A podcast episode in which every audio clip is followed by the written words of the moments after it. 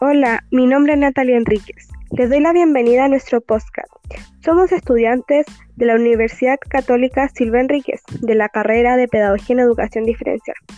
Bueno, hoy junto a mis compañeros Valescala y Bastián Huerta y Paula Fajardo, les contaremos un poco sobre qué son los procesos cognitivos del aprendizaje, cuáles son sus pros y sus contras, daremos sus características, también la evolución de este, entre otras cosas. Pauli, ¿sabes qué son los procesos cognitivos del aprendizaje? Sí, podemos comprender como procesos cognitivos a un conjunto de acciones u operaciones mentales organizada de manera que como resultado se produzca la captación, la modificación, la codificación, almacenamiento o recuperación de la información.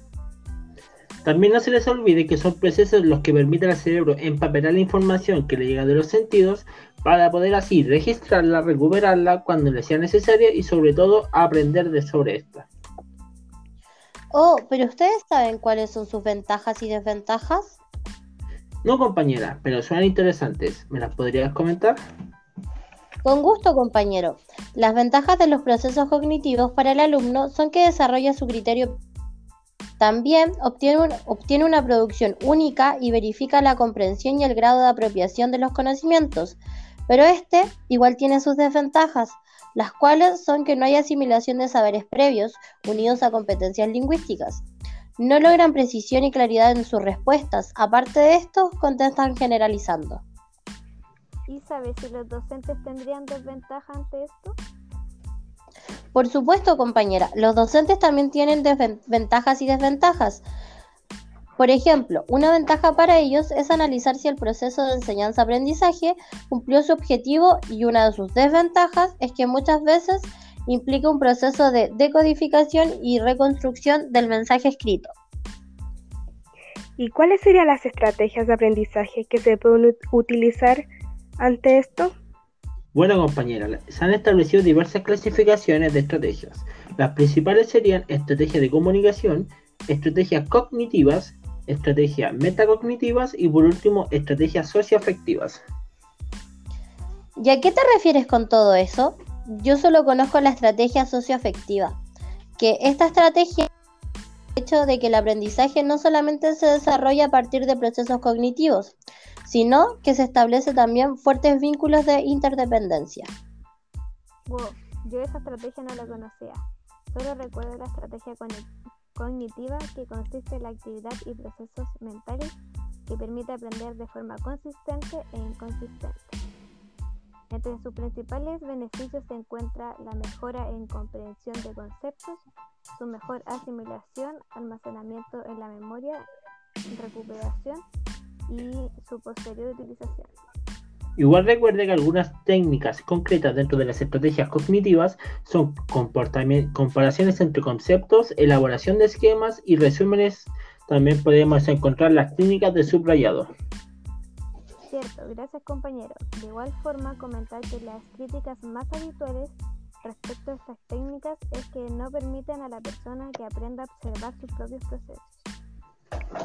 Por mi parte, compañero, yo conozco la estrategia de comunicación. Este se constituye con un conjunto de estrategias de aprendizaje que engloba todos aquellos mecanismos de los que se sirven los estudiantes para comunicarse eficazmente, por lo que están muy ligados a las asignaturas de lengua, por lo general permiten mantener el aprendizaje y la práctica de unos determinados conocimientos en situaciones difíciles, radicando en este aspecto su principal ventaja. Excelente compañera, pero sin embargo un mal uso de las estrategias puede llevar al alumno a la evitación de los conceptos que le son más dificultosos lo cual resulta negativo para el aprendizaje y todas olvidaron las estrategias metacognitivas, las cuales conforman un tipo especial de conocimiento basado en tres esferas diferentes. La estrategia de aprendizaje, el sujeto que realiza el aprendizaje y por último el aprendizaje en sí mismo. Si llevan en cuenta las emociones, sentimientos, actitudes y aptitudes de los alumnos y a diferencia de las cognitivas, así que, sí que permiten observar su propio proceso, ya que son externas al mismo y comunes a todo tipo de aprendizaje. Compañero, estas estrategias serían un ejemplo serían como por ejemplo detenerse a reconocer el objetivo y la finalidad de un ejercicio o tarea que se vaya a realizar, ¿cierto? Sí, compañera, ese sería un buen ejemplo. También otro buen ejemplo sería la experiencia práctica o la autoevaluación de una actividad ya realizada. Compañeros, ¿y alguien sabe cuáles son las características?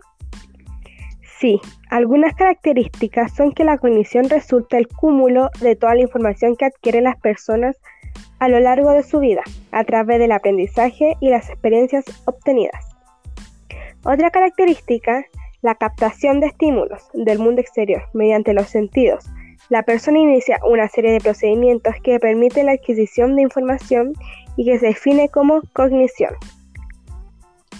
Compañera, también recordar que los principales procesos cognitivos que engloban la cognición son el aprendizaje, la atención, la memoria, el lenguaje, el razonamiento y la toma de decisiones. Agregar también, compañeras, que la ejecución de estas actividades de forma conjunta del lugar el proceso cognitivo a la transformación de los estímulos sensoriales en conocimiento. Wow, esto es muy interesante, compañeros. Espero hayamos podido ayudar a nuestros oyentes e informarlos sobre el tema tan poco nombrado.